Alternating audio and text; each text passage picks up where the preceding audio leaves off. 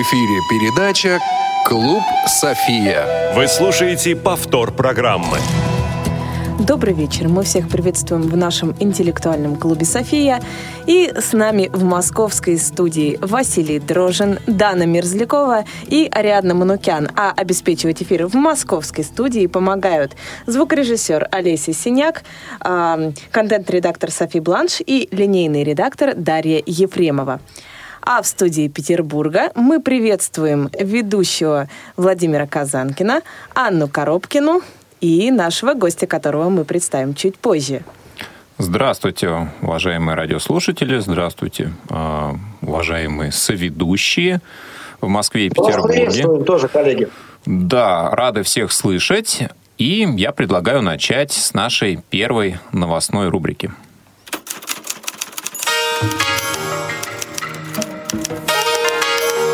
Софьина лента. Да, были у нас новости за прошедший период. А, как вы знаете, в молодежном движении состоялось знаковое событие. Прошел Всероссийский образовательный молодежный форум ВОЗ 2017. А, он прошел на Петербургской земле. И в рамках этого мероприятия были проведены наши замечательные интеллектуальные игры, а именно спортивная версия игры «Что, где, когда». Владимир Казангин, который сейчас у нас на связи из Санкт-Петербурга, участвовал непосредственно в этом процессе.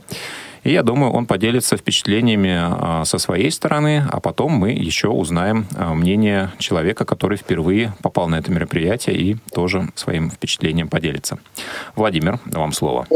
Добрый вечер, уважаемые радиослушатели. Ну, во-первых, я хотел сказать, что меня радует вообще тенденция того, что сколько людей, какое количество людей начинает принимать участие э, в интеллектуальных играх, именно в спортивной версии игры «Что, где, когда». А самое главное, что меня радует обратная связь, и именно позитивная обратная связь и реакция людей на э, весь этот процесс. То есть, несмотря на какие-то там нюансы там технические, то есть кто-то не знает, как правильно записать ответ, кто-то там не удержал форму вопроса, да, возникают некие такие, ну, может быть, не совсем ситуации недопонимания. Но при всем при этом, э, в общем, что меня радует, что в любом перерыве или после игры идет обсуждение вопросов, именно почему где-то чего-то не хватило, где-то чего-то не смогли взять. То есть э, нету момента вот этих вот, э, скажем так, каких-то конфликтов, все, у всех радость, у всех позитив.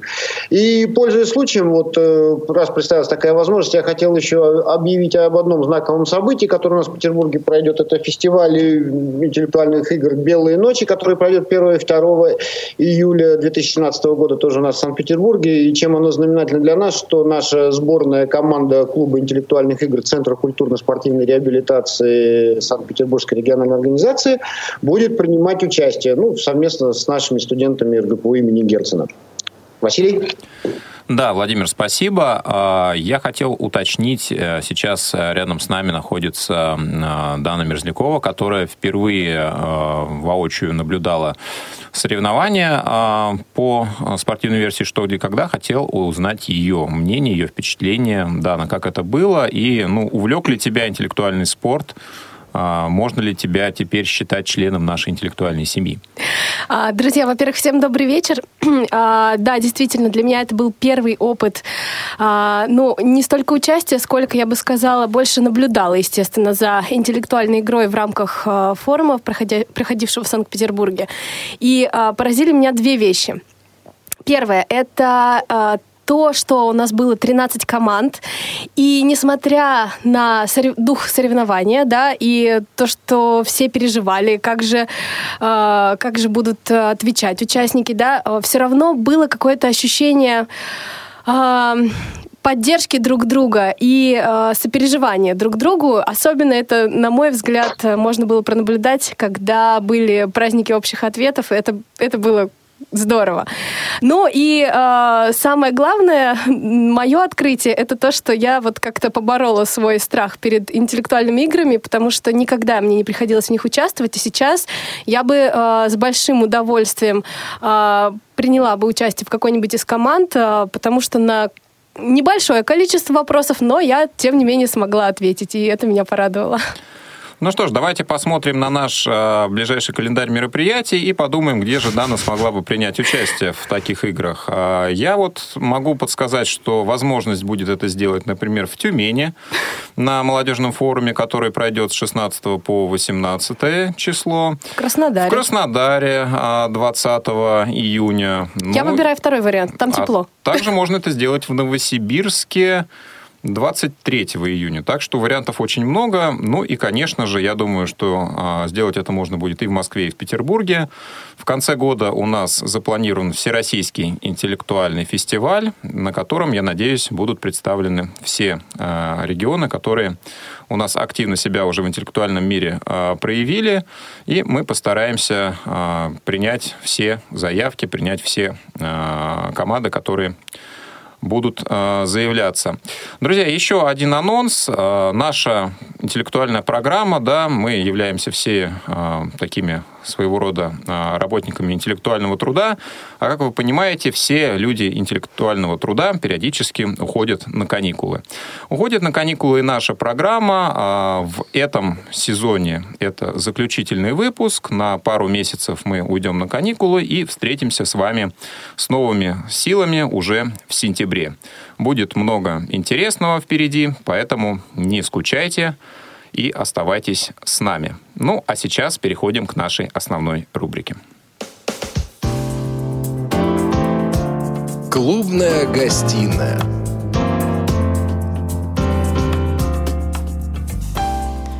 Итак, сегодня у нас э, интересный гость, как и все наши гости, обладает огромным опытом э, в сфере интеллектуального спорта. Э, бывший игрок команды «Самсон», которая в свое время была лидером мирового рейтинга, а также редактор на различных турнирах «Что, где, когда», включая чемпионаты России и мира, арбитр, а, который а, судил более 300 турниров «Что, где, когда», а, в том числе те же чемпионаты России и мира. Много-много действительно опыта разного-разного, но а, имя первее всего. Евгений Паникаров. Здравствуйте. Здравствуйте. Евгений. Добрый вечер. Ну что ж, э, давайте начнем тогда наш замечательный опрос. А, Расскажите, пожалуйста, Евгений, собственно, э, как начинали свой жизненный путь? Э, Где учились, с кем работаете, чем увлекаетесь? Я математик по образованию. Собственно, там я и начал играть «Что, где, когда» в университете Санкт-Петербургском. Преподавал в том же Санкт-Петербургском университете на матмехе. Потом ушел из математики, занимался разными образовательными проектами. Сейчас я редактор и переводчик. Ну, основное хобби – интеллектуальные игры разных их проявлениях. А, Евгения, скажите, с чего а, для вас начинался интеллектуальный спорт? Может быть, а, расскажете о своей первой игре? Дело было так. Константин Алдохин, который сейчас э, в Великих Луках занимается детскими э, играми, тренируя детские команды, он был чуть старше меня, и он искал свою команду, чтобы поучаствовать в турнирах, которые тогда только начинались. Это, товарищ, был 1991 год. Очень-очень старые древние времена. Это был еще Советский Союз? Или Да. уже Россия? По- Почти начало, почти начало игры «Что, где, когда». Это был наш клуб «Самсон» был одним из первых клубов. То есть были, естественно, несколько клубов, которые появились еще раньше, но все-таки большинство клубов появилось уже после этого. Вот мы организовали свою команду, начали потихоньку играть. Сначала притирались, потом начали что-то выигрывать. Ну а потом, когда игра приняла уже какой-то формальный характер, когда стали фиксацию состава вводить, мы решили, что нас это не очень э, нравится. У одних было больше времени, у других меньше времени, и мы решили прекратить активную игру. Но некоторые из нашей команды играют до сих пор. Все, наверное, вы слышали такое имя Александр Либер. Вот он Кто не знает Александра Либера? До сих пор- Свою игра- Да, игру играют все, а выигрывает. Александр Либер. А да. я из активной игры ушел, играю крайне редко, за какие-нибудь сборники, даже не каждый год получается сыграть. В основном занимаюсь судейством, э, редактурой и своей игрой. У нас в каждой передаче периодически всплывает имя Александра Либера. Наверное, надо уже его позвать. Да, обязательно Александр Либер всплывет и в качестве гостя в нашем эфире. Он, он не всплывет, Василий. Это когда он проиграет в свою игру когда-нибудь, вот тогда мы, может, мы его найдем. А так он все время играет и выигрывает, его даже пригласить некогда. Ну, надеемся, что вот ради такого случая он все-таки найдет возможность проиграть, хотя хотя бы разок.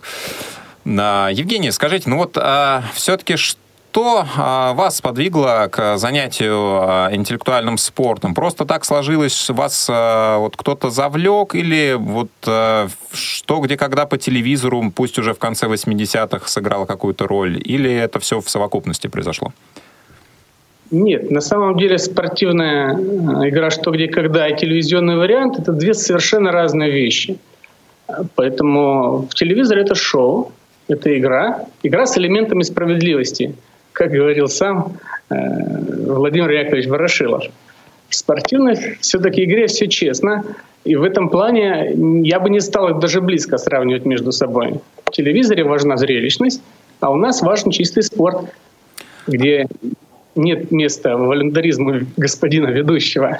А не, не тянуло попасть в телевизор, а как-то, может быть, прославиться? Понятно, что... По чисто... причине совершенно нет, да, абсолютно нет потому что совершенно не хочется играть с такими расплывчатыми правилами, где вот правильный ответ может оказаться неправильным, а неправильный ответ может неожиданно оказаться правильным. Где-то я эту же историю уже слышал. Василий? Да, скажите, а вот в спортивном что, где, когда не бывало случаев, что все-таки э, приходилось отстаивать свое мнение, апеллировать и все равно остаться в итоге недовольным принятым решением? Или всегда все честно было? Нет, разумеется, проблемы спортивной что где когда э, существуют и в большом количестве, просто потому что это, как и любая игра, это игра с конфликтами, и все не могут остаться никогда довольными. У нас, в конце концов, не математика, где на каждый ответ вот обязательно один и тот же однозначный э, вопрос. Даже 2 плюс 2 – 4 я вам без проблем могу построить систему, как математик, в которой 2 плюс 2 будет не 4, а 0, например. Это очень несложно, не выходя за пределы действия арифметики. А тем более у нас, когда ответы могут быть очень примерными, и где-то приходится проводить разницу между правильным ответом и неправильным ответом. А тогда обязательно кто-то будет недоволен. Поэтому всегда существуют определенные проблемы, но мы стараемся их минимизировать. Эта ситуация, о которой сейчас говорил Евгений, мне напоминает старый добрый анекдот. Когда у Рабиновича спрашивают, Рабинович, сколько будет дважды два? А он, говорит, отвечает, а это, говорит, купить или продать? Вот у нас. А, друзья, у нас а, есть для всех наших слушателей предложение а, для для вас Евгений подготовил несколько вопросов, и все вы можете нам звонить, мы очень ждем э, и смс, и звонков по следующим нашим контактам. Номер прямого эфира у нас 8 800 700 ровно 1645, skype radio.voz, и номер для смс-сообщений это 8 903 707 26 71. Да, пишите, звоните, э, играйте с нами. Вот, э, у нас есть призы. Для этого нужно всего лишь э, ответить на вопрос. Ну, при этом даже правильно желательно ответить на вопрос. Это Надеемся да. и верим в вас. Так что дерзайте. Кстати, позвольте, я сейчас задам вопрос Евгению. Скажите, Евгений, вот вы последние несколько лет уже точно являетесь главным и, наверное, единственным редактором и автором вопросов для чемпионата Санкт-Петербурга по своей игре. Скажите, пожалуйста, насколько вот самому вам Э, скажем так, хочется быть и получается быть редактором и автором вопросов, а почему не играете сами? Тут небольшая путаница, потому что я сам регулярно играю в чемпионате Санкт-Петербурга по своей игре, и поэтому я не могу быть э, редактором этого пакета. Я могу быть редактором только той части пакета, который, который, играет, да, да, который я не играю, играют другие люди. Поэтому никакого противоречия нет. Одним я пишу вопросы одной части, другой части, в которой играю я, пишет вопросы другой редактор, и поэтому никакого конфликта интересов нет. А сами предпочитаете играть свою игру с фальстартом или без? Да, я предпочитаю играть игру с фальстартами. Это на ней у меня получается немножко лучше. То есть это чисто спортивный фактор, да? Да, это чисто спортивный фактор, потому что все-таки определенный возраст дает о себе знать. Скорость мышления уже немножко не та, что была 20 лет назад. Угу. А скажите, скажите, пожалуйста, вот вам все-таки легче писать вопросы? Вот вы пишете много и для что, где, когда. Что вам легче? Написать, там, скажем, несколько тем для своей игры или посидеть и, скажем, сочинить там 12-15 вопросов для что, где, когда? Для своей игры писать намного проще, потому что отношение, дело не в самом качестве вопросов, оно будет э, нормально, качественно вопросы сработаны. Дело в отношении знатоков. Потому что наши знатоки в целом уже такие снобы, то чтобы написать пакет ЧГК, который их устроил, это очень трудно. К чему-нибудь да прицепиться. А написать отношение к вопросам своей игры за счет того, что их намного больше, соответственно, само отношение гораздо более снисходительное, я бы так сказал. То есть ошибочки будут, но за них ругать не будут. А за любую ошибку, даже самую крохотную царапинку, не то слово в вопросе, что никогда могут и просто съесть. А у вас было такое, что вопросы, которые вы пишете для «Что вы когда» снимали или апеллировали на них как-то достойно? Один случай я такой вспоминаю. Дело было еще в середине 90-х годов, э, когда на, на, на, моем, на нашем собственном турнире, авторский турнир э, наш был «Великолукская осень», команда подала апелляцию, э, где о том, что в римском э, системе нумерации иногда цифру 4, вот как мы привыкли, пал, одна палочка, буква И и буква В, 4 обозначает. А они иногда писали 4 палочки подряд. Вот. Ну, поскольку команды решили, что им, они в это не верили, что они римляне писали четыре палочки подряд, они сказали, что это ошибка, они снимают, и мы не стали спорить с командой, мы сняли этот вопрос, невзирая на то, что формально даже он был верным. Тогда даже было проще, там можно было не снять вопрос, а заменить его другим. Мы его заменили другим. Тогда нравы были гораздо проще, такой не было заформализованности, как сейчас. Кодекса не существовал, что никогда еще. И, соответственно... А, друзья, мы продолжим нашу беседу. У нас есть а, дозвонившийся радиослушатель а, Данила. Здравствуйте, вы в прямом эфире. Здравствуйте, уважаемые ведущие. Здравствуйте, Евгений. У меня для вас есть своеобразный суперблиц, состоящий из трех небольших вопросов, которые я хотел бы вам задать. Вопрос первый. Ваше отношение к такой набирающей популярность формации интеллектуальной, как 60 секунд. Вопрос второй. Как вы относитесь к таким вопросам, так называемым, ниже пояса? И вопрос э, третий. Э, кем вы лично считаете себя? Эрудитом или интуитом? И по какому пути, по какой стезе стоит идти желающему, чтобы он мог полноценно называть себя знатоком со временем? Большое спасибо, и время пошло. Спасибо а, вам. Данила, а у вас есть приз, если Евгений ответит правильно на все три вопроса Суперблиц? То, что люди начали организовывать вот клубы под ту же самую игру, что где когда, но под другим названием, это хорошо. Потому что они привлекают э, другой пласт людей, там они могут называться любителями, в отличие от нас, но для них производятся э, те же самые чемпионаты, включая чемпионаты России среди любителей и так далее. Э, соответственно, они занимаются хорошим делом, поэтому ничего, кроме добрых слов, сказать в адрес организаторов этой сети клубов я не могу. Э, что касается э, вопросов, вот, которые у нас называют обычно вопросы для Кубка Ржевского, то для этого существуют специальные турниры, где эти вопросы можно задавать. На обычном турнире, разумеется, их задавать не стоит. Хотя всяческое были. Помню, Александр Абрамович Друси однажды требовал, чтобы на турнире сняли вопрос с ответом презерватив, потому что дети услышат, это нехорошо. А, вот. Такое теперь, такое все-таки, наверное, уже не будет, но вопрос таким ответом уже не поставить, потому что вряд ли что можно интересно на эту тему сказать. Так. А, что касается последнего вопроса, то на самом деле, конечно, не интуит, эрудит. Каждый знаток представляет собой комбинацию трех компонентов. Э, эрудит, интуит, логик. Соответственно, в соответствии эту композицию у человека поменять нельзя. Это, собственно говоря, его суть. И в связи с этим он просто по-разному относится к вопросам. Те вопросы, которые будут ближе к его пропорции, ему будут больше нравиться. Те вопросы, которые ему будут дальше от него нравиться меньше. Если он логик, он будет ругаться на вопросы, где нужен ответ вот интуитивно почувствовать, угадать.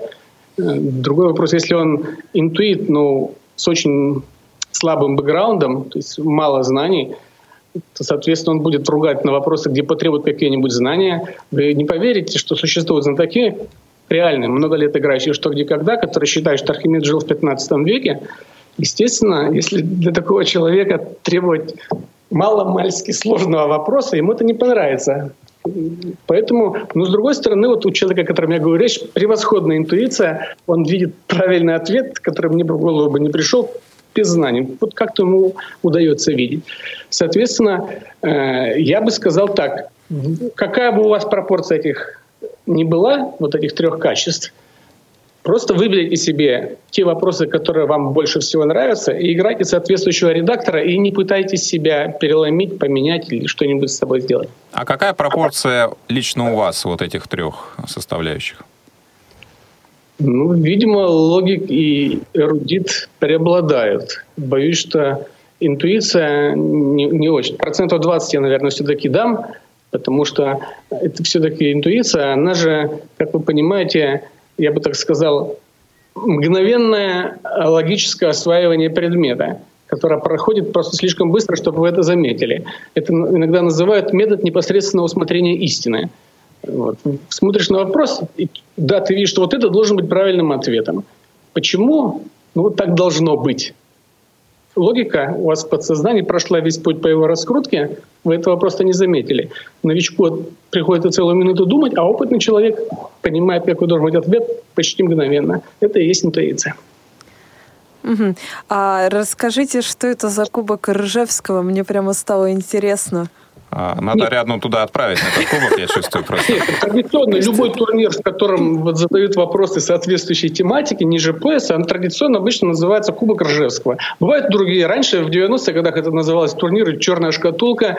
Якобы их задавали турнир играли в темной комнате с выключенным светом, чтобы, чтобы не было видно, как игроки краснеют. В каком-то клубе московском это проводилось под названием «Игаго».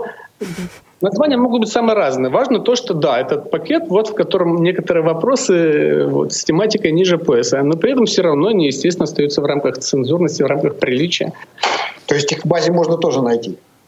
Кубки Ржевского, наверное, какие-нибудь в базе есть. Я, честно говоря, не, не, не уверен, но могут быть. Ариадна, Или в Динобанке, могут, в Динобанке могут Вот нам задание на летние каникулы. Да, из, изучите, найти. Не, на самом деле я почему спросила, потому что все-таки э, я пыталась представить, какая может быть примерно тематика. Мне почему-то пришли в голову э, обнаженные статуи или какие-нибудь картины, что-нибудь из этой области, но э, я но могу ошибаться, кажется, может, может быть, все более приземленно. Да. Да нет, вот однажды я, значит, вопрос с ответом некрофилия, разумеется, нам просто не дали поставить в пакет, сказав, что не стоит, не стоит, не стоит. А вот для Кубка Ржевского такой ответ нормальный совершенно. Ариадна, я стесняюсь поинтересоваться. Вы хотите, чтобы у нас на декабрьском фестивале прозвучали вопросы из Кубка Ржевского? А, знаете, учитывая возраст э, собравшихся у нас на фестивале, э, в принципе, может быть все, что угодно, но, э, скажем так, это уже я думаю, для этого мы скорее мы отдельный вечер организуем отдельную номинацию, да, предварительно отправив Ариадну попрактиковаться на каком-то из турниров, где будет соответствующий пакет вопросов, чтобы она уже, э, набравшись опыта, могла такую номинацию хорошо, достойно организовать. А, Евгения, скажите, вот э, не уходя далеко от темы вопросов, вот есть какой-то у вас вопрос, который вам запомнился из э, тех игр, в которых вы участвовали, а, вот который было сложнее всего взять. Но при этом вы его взяли. Да. Нет, честно говоря, это было очень давно. Вряд ли я вот так смогу вспомнить э, вопросы. Были случаи, я могу сказать, когда э, запоминаются не такие случаи. Например, мы полностью неправильно поняли вопрос, абсолютно неправильно выстроили цепочку, но замкнули цепочку на ответе на том человеке, на котором требовался вопрос. То есть надо было назвать композитора. Мы дошли до этого композитора на абсолютно неправильным способом. Вот. Но, естественно, нам ответ засчитали, потому что ответ-то правильный. А то, что мы ничего не поняли в вопросе, это... Что же это за вопрос? Так интересно. Что не может быть два... Это бывает, рядом. Это бывает, не могу сказать, что на каждом турнире, разумеется, да, но тем не менее это случается регулярно, потому что когда играют несколько сот человек, то их мышление, их образ мысли просто невозможно предугадать, поэтому ничего удивительного, что автор вопроса не может предусмотреть все пути, которыми придут к их к правильным ответам. Ну, возможно, в этом и прелесть, э, что где когда. Да, Владимир? Да, и если у нас идет уже речь, разговор о вопросах и о редакторах. Скажите, Евгений, а вот вы очень часто выступаете арбитром. Вот у вас есть ли, так скажем так, предпочтение э, среди редакторов, чьи вопросы вам нравится разбирать, когда подают апелляции? Или есть, скажем, те редакторы, те авторы вопросов, которые, ну, вы сразу понимаете, что вопрос, скажем так, ну, как по каким-то критериям не соответствует, и вам не хочется работать с такими вопросами? Да, да нет, наверное. Здесь дело не столько э, в качестве вопросов, сколько в правилах судейства. Э, согласно кодексу могут можно использовать два принципа судейства. Вопросы, некорректные вопросы снимать, если в нем есть любая ошибка, и некорректные вопросы снимать, если в нем есть только существенная, то есть значительная ошибка. Вот. Я стараюсь судить только те турниры, которых вопросы можно снимать только если ошибка существенная. Потому что если снимать вопросы за любую ошибку, то начинают знатоки придираться ко всему, что шевелится. А поскольку любой факт можно изложить в разных источниках по-разному, то у них это очень часто получается. А снимать вопрос только за то, что в вопросе написано, что длина ресниц достигает 15 мм, а команда ищет источник, и в нем написано, что длина ресниц достигает 16 мм, мне кажется, неправильным. Случай, кстати, реальным из начала 90-х годов. Вопрос сняли. Тогда у меня следующий еще вопрос в связи с этим. Вот. Сейчас действительно очень огромная источниковая база в интернете и везде, везде, везде. Вот вы как, как, как, автор, когда работаете над вопросом, э, какие стараетесь сами использовать источники и, скажем, э, если что вы посоветуете, посоветуете, какие источники не использовать начинающим авторам? Боюсь, что здесь я посоветовать не могу, потому что я не очень много пишу вопросов, и я не, не ищу специально э, материал для вопросов. Наткнулся на какой-нибудь интересный факт, замечательно, абсолютно случайно записал вопрос. А, поэтому я не могу. С другой стороны, любой хороший автор никогда вам не выдаст своих э, мест, где он пасется. То есть если он нашел очень хороший пласт информации, очень хороший источник, там, умную книжку, которой пока еще нет в интернете, то он постарается вам ее не выдавать максимально. А если в интернете тот же факт найдет, то он вам найдет его на каком-то другом сайте и отправит, поставит источником другой сайт, чтобы не выдавать вам то место, где таких фактов еще много, чтобы вы не могли положить лапу, прочитать и испортить все, все будущие вопросы. Допустим, а как же тогда э, люди проверяют эти источники? Ведь э, всегда идет проверка определенная. Вот вы придумали вопросы с интересным фактом, и по идее источник должен быть указан, чтобы люди действительно это проверили в случае чего? А, разумеется, я говорю, что если вот у вас есть хорошая интересная книжка с фактом, где много фактов есть, вы нашли в ней хороший факт, вы его ищете в интернете, где-нибудь он все равно фигурирует. Не в этой книжке, а в каком-нибудь другом месте, он где-нибудь упоминается. И, и, и говорите, что вот ваш источник – это вот этот сайт. На нем только один факт, а не вся эта книжка. Mm-hmm. Поэтому у вас книжка остается в запасе, а источник есть, пожалуйста, вот он, вот вам ссылка.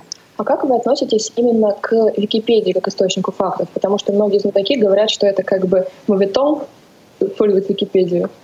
Э, нужно использовать Википедию не мовитон, если поскольку в Википедии должна быть ссылка на более серьезный источник. Ну, то есть указывать сразу именно этот да. источник, минуя Википедию. Нет, не обязательно, разумеется. Если там никто же не сотрет источник, вполне допустимо поставить ссылку на страницу Википедии, если этот источник Википедии подтверждает о чем-то более серьезном. Англичане вообще считают э, свою Википедию вполне э, качественным, серьезным источником, я разговаривал со знакомыми американцами, у нас отношение к Википедии намного более несерьезное, как, чуть ли не как к мусорке. Вот Особенно в научной среде, да, я согласен. Ну, это да, да. У нас, если кто-то указал хоть где-то, ну, как у нас было на факультете, если кто-то указал источником в Википедию, такого человека просто могли позорно э, прогнать. Допустить к защите, да. Да, да, да. да. У нас в ВУЗе то же самое. Скажите тогда, пожалуйста, Евгений, вот такой у меня вопрос. А, значит, многие авторы сейчас, вот действительно на турнирах встречаются, что они сейчас живут за пределами России, даже, скажем так, за пределами бывшего Советского Союза. То есть Лондон, или там, скажем, Соединенные Штаты. И прямо уже по их стилю чувствуется, что вопросы стали другие. Они не наши. Они, скажем так, ну, какие-то, можно сказать, даже уже не русские, что ли. Как вот вы объясните этот феномен? Нет, ну здесь э, два аспекта. Во-первых, у них действительно немножко не совсем язык, тот, который нужен для что, где, когда, уже немножко русский язык испортился, но они просто стараются показывать вопросы русскоязычным людям, которые живут в России, которые в случае поправят небольшие стилистические погрешности. А, но а то, что они э, опираются больше на реалии той страны, где живут, но ничего удивительного, они живут в том культурном пласте, соответственно, у них есть больше фактов интересных из жизни там, Канады, из жизни США, из жизни Израиля, которых недоступны для русскоязычных. Соответственно, у них просто происходит небольшое смещение в сторону э, источников, из которых они берут факты для вопросов. Но в этом нет ничего плохого, если они не будут злоупотреблять и ставить в один пакет там, половину вопросов по американской культуре. Если этого не будет, никаких проблем нет, пускай используют. А вот когда вы тестируете подобные пакеты, я знаю, что вы тестируете очень много подобных авторов, вы когда-нибудь делаете им замечание вот на предмет того, что у нас, что у них в пакете там или, скажем, в туре идет перекос именно на более глубокое знание какой-то определенной культуры? Или какие-то Бывают замечания, но это не самое распространенное замечание в пакете. Когда в вопросе могут быть простые ошибки, это гораздо хуже. Или когда вопрос просто неинтересный. Лучше интересный вопрос на американскую реалию, чем неинтересный вопрос на близкую, который 25 тысяч раз уже спрашивали. Друзья, мы продолжим а, наш эфир буквально через несколько минут после наших анонсов. Оставайтесь с нами.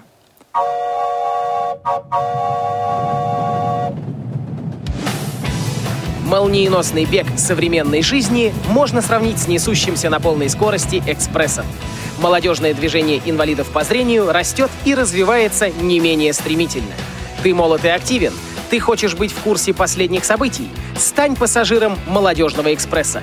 Новости с мероприятий, прямые включения и интервью с их участниками, анонсы предстоящих событий, актуальные темы, интересные гости и возможность задать вопрос в прямом эфире – все это ты найдешь в программе «Молодежный экспресс». Слушай нас два раза в месяц по четвергам в 17.00 на Радио ВОЗ. Время московское.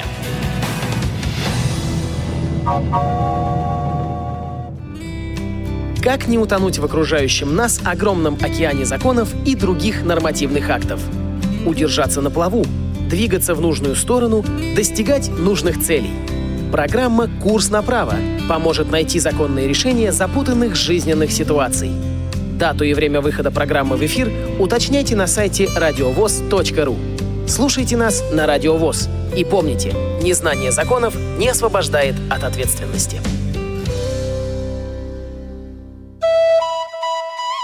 В эфире передача «Клуб София». Повтор программы. Ну, действительно, мы вновь в эфире. Клуб София открывает а, вновь свои двери и ждет звонков вместе с нами, смс-сообщений по контактам, которые я вновь напомню сейчас. Телефон прямого эфира 8 800 700 ровно 1645. Телефон для ваших смс-сообщений 8 903 707 26 71 и наш skype radio.voz. Итак, э, спасибо, Дана. Э, я думаю, что вопросов у нас еще много, всех, наверное, не разобрать, но раз уж мы пришли э, к теме обсуждения чего-то международного, тогда уж я спрошу то, что, собственно, меня очень интересует, я думаю, и всех. Спроси. А, да, мы разрешим. Да, это очень была долгая преамбула, тем не менее. А, скажите, пожалуйста, Евгений, а каков был путь к мировому лидерству в команде, в которой вы играли? Все-таки э, интересно, э, как это было, как вы тренировались и какие привилегии это лидерство вам дало? Если дало. Ни, привилегий никаких не дало. Тогда рейтинг еще только появлялся, команд было очень мало на самом деле. Сейчас стать лидером мирового рейтинга намного труднее. Все пришло только с опытом. Поначалу мы не понимали, почему команда, скажем, та же команда «Друзья», вот, брала там на 6 на 7 вопросов больше нас. Вот каким образом эти, они брали эти вопросы, мы не понимали. Но к концу 90-х годов мы уже начали освоились, опыт был, мы уже начали выиграть крупные турниры, Кубок России, Кубок городов там неоднократно, Белые ночи те же самые. И, соответственно, когда на рубеже веков ввели рейтинг, вот, придумали рейтинг, вот оказалось, что как раз наша команда по этому рейтингу и на тот момент и была на первом месте. Недолго, полгода, по-моему, дальше уже начались передвижки, перестройки. Ну, мы вскоре уже через несколько лет ушли из активной игры. Тогда у меня вот такой вот вопрос. У нас ведь действительно, господа и дамы, и все радиослушатели, впервые, скажем так, сертифицированный арбитр Международной ассоциации клубов «Что, где, когда». И всегда стоит вопрос, а судьи кто? Евгений, а как ваша судьба вот именно как арбитра начиналась, и почему вы выбрали именно это направление? Когда чемпионат мира в Ярославле, это был вот в реальности первый крупный турнир, на который я попал. Какой год был? По-моему, 2004. Давно было. Может, чуть позже. 2006 скорее. Просто нужен был арбитр. Я написал Максу Поташову, сказав, что ну, опыт игры огромный. Свой турнир к тому времени у нас несколько лет велся, и мы вели этот турнир, соответственно, были арбитрами. Почему меня не пригласить посудить этот турнир. Макс сказал, никаких проблем, и я тогда попал в игровое жюри чемпионата мира. Ну, а с тех пор уже моей большой заслуги нет в большом количестве турниров, потому что все люди играют, а кому-то нужно и судить. А таких людей можно найти очень мало, особенно для крупных мировых синхронов. А поскольку я не играю ни за одну команду, соответственно, меня можно приглашать.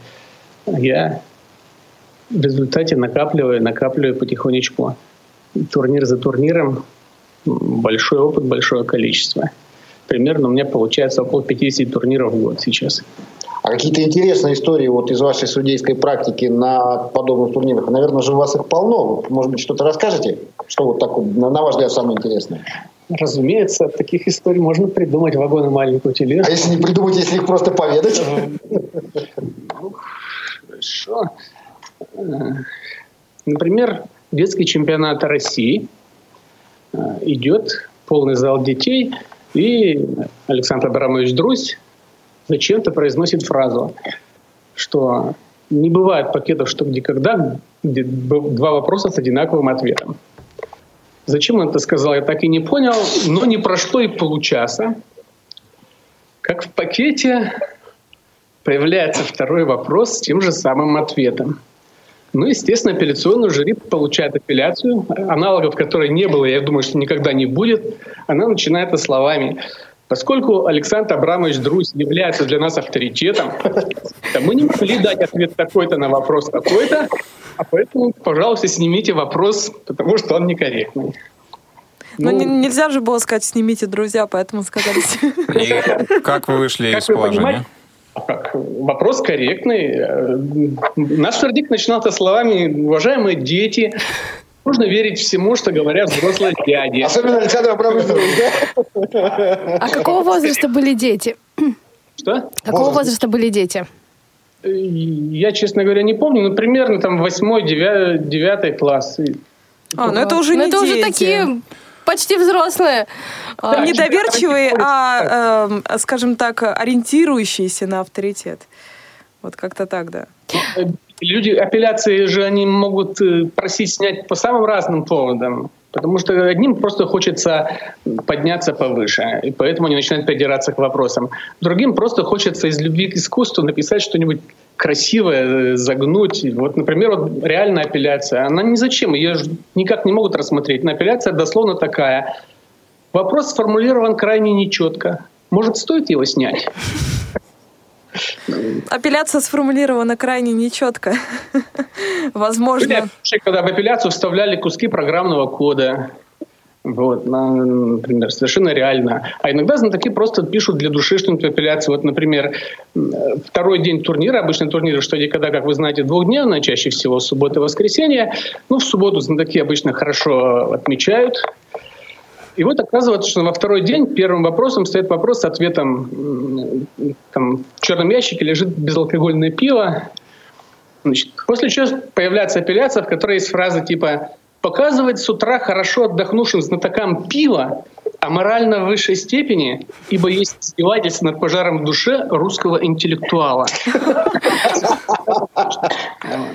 Да, вот э, если продолжить э, говорить о вашей личной оценке, ваших личных впечатлениях, какие темы а, при составлении пакетов и просто в игре для вас э, близки? Вот что вам больше интересно?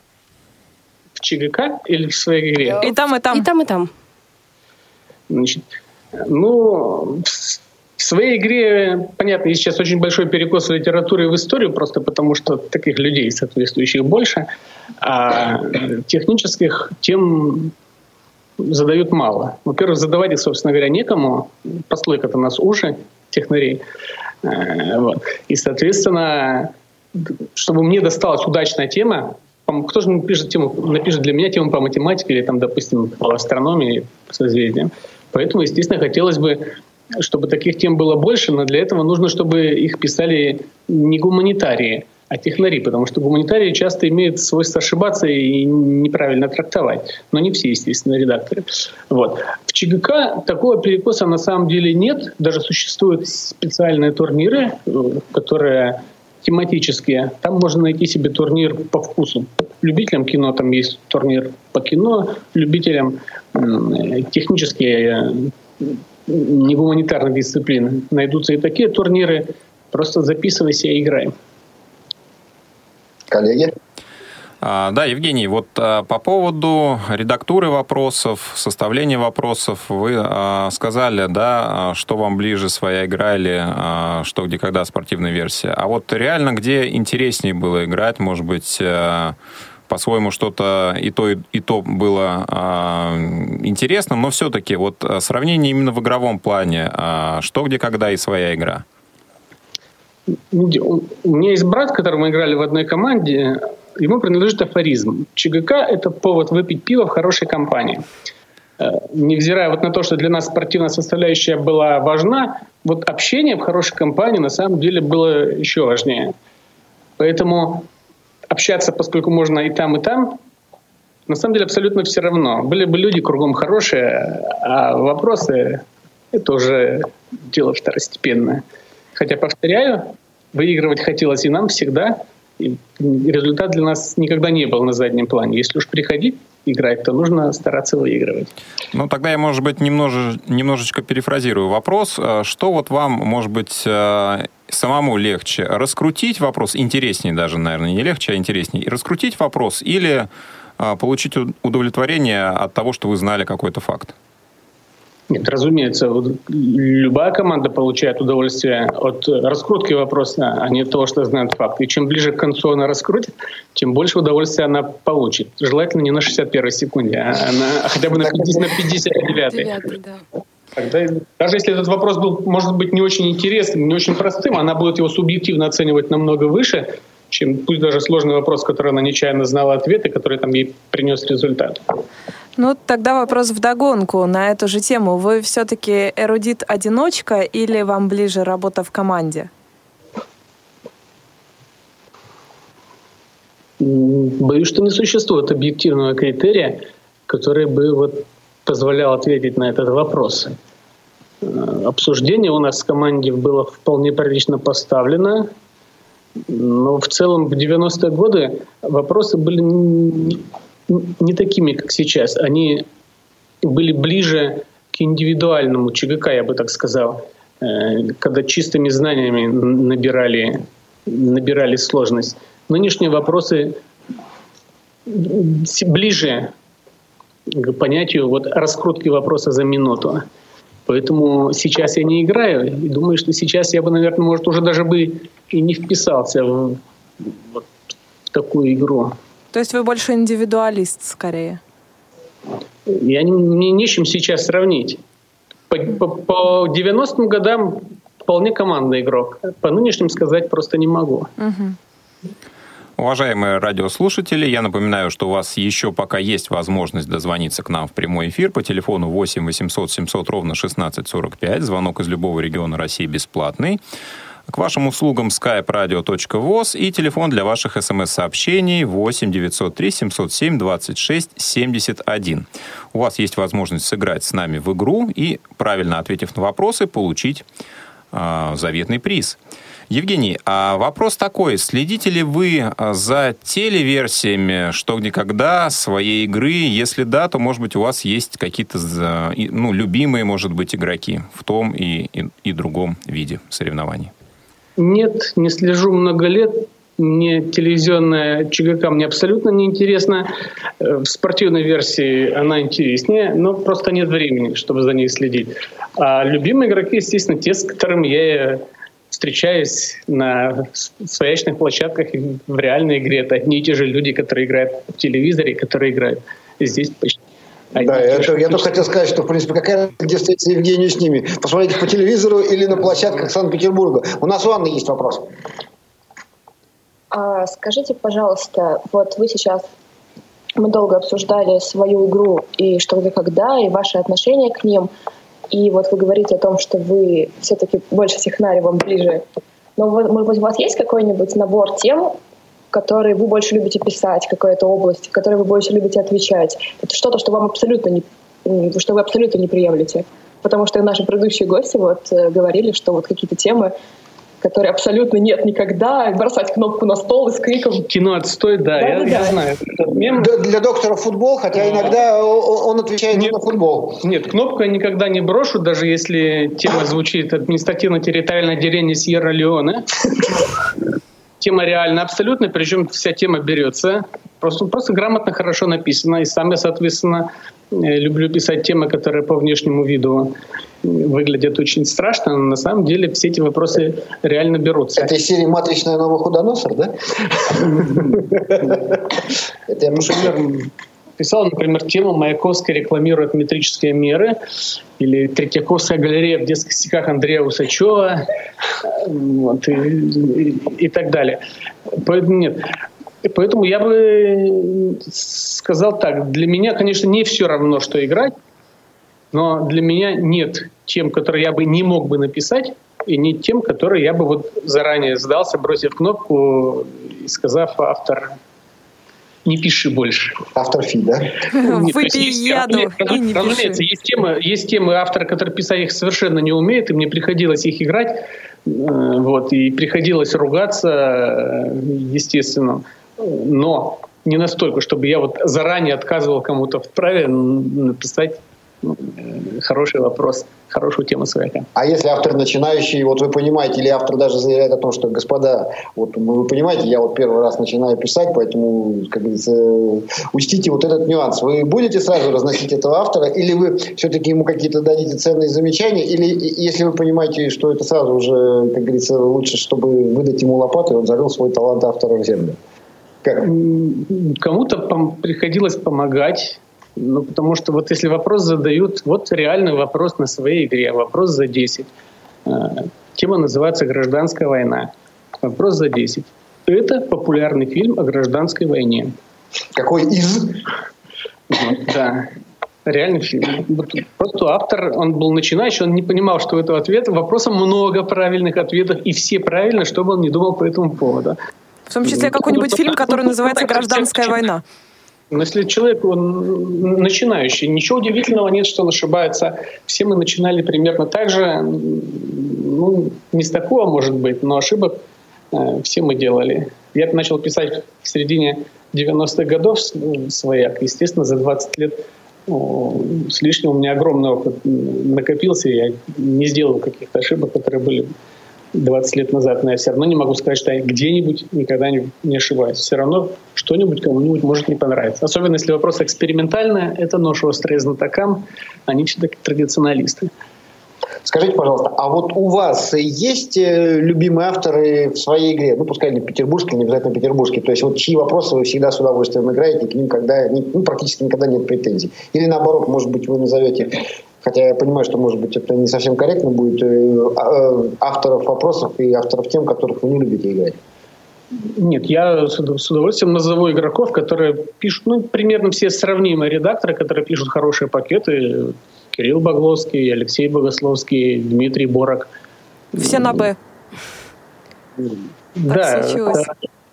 Да, нет, это известная история, что наличие фамилии на букву «Б» здорово повышает скилл умения играть в свояк, потому что есть в Санкт-Петербурге еще и Оля Березкина, да. Вот, э, разумеется, и Антон Бочкарев. Да. Вот, э, это, это, вот, это наш вот такой, да, сезона, да. Совершенно случайная флуктуация. С очень массой игроков сейчас, прекрасных игроков с фамилиями на букву «Б». Только Мишель Матвеев выбивается немного.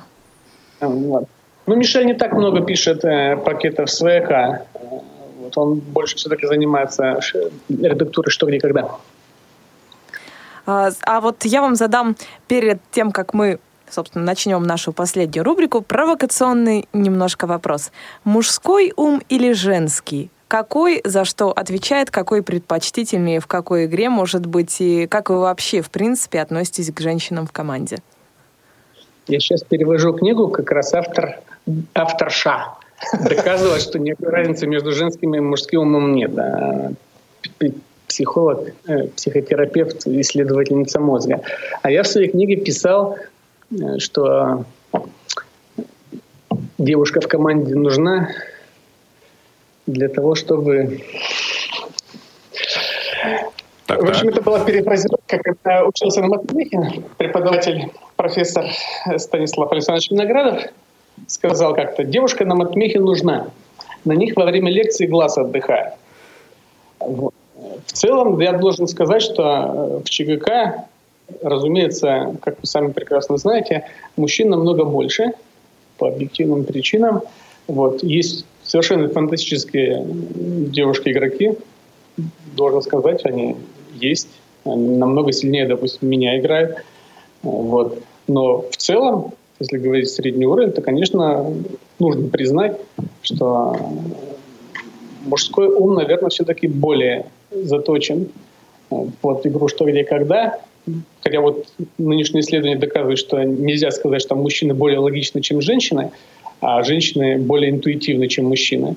Но тем не менее, вот как показывает мой опыт общения, мужской ум все-таки лучше подходит, а девушка, конечно, в команде необходима для того, чтобы дисциплинировать нас. Вот. Особенно если это и, Оля Березкина, и, да? И брать некоторые... Нет, нет, естественно. Я имею в виду среднюю девушку, а не монстров, вроде там Оли Березкина и Архангельской. Это прекрасные игроки, но в среднем девушка нужна для того, чтобы взять те вопросы, на которых мужской ум спасует, я бы так сказал. Но, к сожалению, такие вопросы встречаются редко. Вот если бы они встречались часто, то, соответственно, польза от девушек было бы намного больше. Ну что ж, на этой позитивной ноте мы переходим к нашей последней рубрике. Особый ключ. Итак, наша рубрика «Особый ключ». И я хочу задать первый вопрос э, еще и как человек, который, может быть, скоро воспользуется вашим советом и ответом на этот вопрос. А, скажите, какие бы вы посоветовали книги, какую литературу для того, чтобы подготовиться и как-то вот войти в игру, да, что, где, когда? А, как вообще, с чего начать? Никакой литературы я не посоветую, такой литературы не существует. Хотя надо сказать, что этот вопрос регулярно задаю знатокам, и тот же корреспондент Друзей, помню, 20 лет его задавал, Друзь ответил популярной присказкой, которую я рассказывать не буду. А человек честно записал, и потом, не знаю, уже публиковал в газете или нет. Э, скорее вам поможет жизненный опыт, который имеет область накапливаться, и, возможно, просто слежение за современными фактами э, жизни, потому что знатоки имеют обыкновение использовать что где когда какие-нибудь свеженькие фактики, которые носятся в воздухе вот только-только. Угу. Но, возможно, есть какие-то такие тренировочные, скажем так, э, книжки по логике, может быть, которые помогают как-то э, научиться раскручивать вопрос, на какие-то вещи обращать внимание больше? Нет, я бы сказал, что здесь нужны не книжки по логике, а книжки, в которых собраны вопросы «что, где, когда». Нужно просто тренироваться, брать вопросы. Э, когда я тренировал команду студенческую одну в нашем университете, я просто готовил вопросы на определенную тему. Например, сегодня мы отрабатываем вопросы на перевод. То есть команда заранее знает, что сегодня они будут играть, и нужно просто переводить что-то в вопросе для раскрутки вопроса. Соответственно, отработали Замечательно. Там следующее занятие – поиск ключевого слова в вопросе. То есть команда просто знает, что все вопросы, которые она сегодня играет, нужно найти ключевое слово и что-нибудь с ним сделать. И вот это здорово помогает. Читать само по себе любые книжки, с моей точки зрения, это бесполезно. Это не поможет для практической игры что никогда. А То ваша книга о чем? Моя книга была от другого. Она классификация давней, в частности, классификация приемов для написания и взятия вопросов «что никогда» составляла важную часть, безусловно.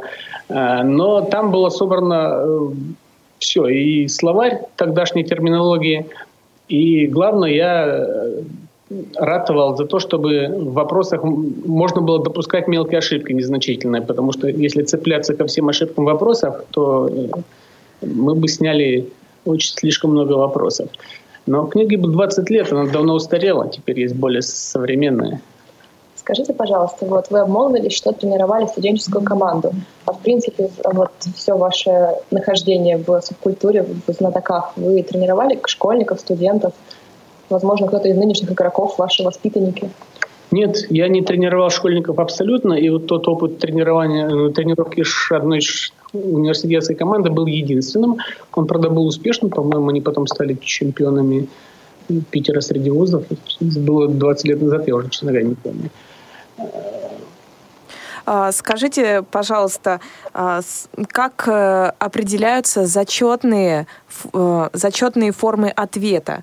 А, вопрос, э, собственно, в том, чтобы понять, автор, прежде чем написать вопрос, должен, по идее, протестировать этот вопрос и э, сам подумать, какие еще могут быть варианты ответа. Или же он сам из своей головы эти варианты берет и просто кидает в зачетную форму.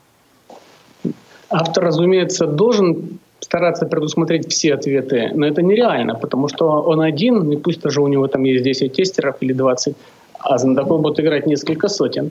Вот э, вопрос последнего чемпионата России э, был. Объемно легкие позволяют Ламантину плавать, хотя и не быстро. Дэйв Барри назвал Ламантина гибридом моржа и его. Назовите его. Авторский ответ – дирижабль. Там была еще фотография этого Ламантина раздавала. Значит, вот как только этот вопрос прозвучал, в игровом жюри сразу сказали, стали спорить. А вот давайте поспорим, что будет ответ Цеппелин. Вот. И да, все команды, кроме двух, сдали ответ дирижабль. Одна команда таки сдала ответ Цеппелин, но еще одна бы давала неправильный ответ. Предусмотреть такой ответ можно было? Ну, теоретически можно было. А практически зачем? Ну, игровой жюри, естественно, зачло этот ответ, потому что вот в контексте вопроса он сохраняет всю логику вопроса. Ну да, формально этот ответ неверный, потому что Дэйв Барри говорил именно о дирижабле, а не о Цепелине. И Цепелин только частный случай дирижабля. Но с идеологической точки зрения это ответ эквивалентный. Поэтому ответ был, разумеется, зачтен. Соответственно, в другом случае точно так же может оказаться, когда такой же ответ, вроде бы, казалось бы, близкий, уже перейдет ту грань, когда можно будет его зачесть. Но, повторяю, предусмотреть это нереально все. Я сейчас очень больную для меня тему. Дело в том, что я тоже иногда сижу в игровом жюри, и вот когда в вопросах написан ответ, и у автора написан за счет точный ответ, и при этом команда дает абсолютно синонимичный ответ, вот как вы сейчас рассказали. Имею ли я право, как игровое жюри, зачитывать такой ответ, если он абсолютно синонимичен?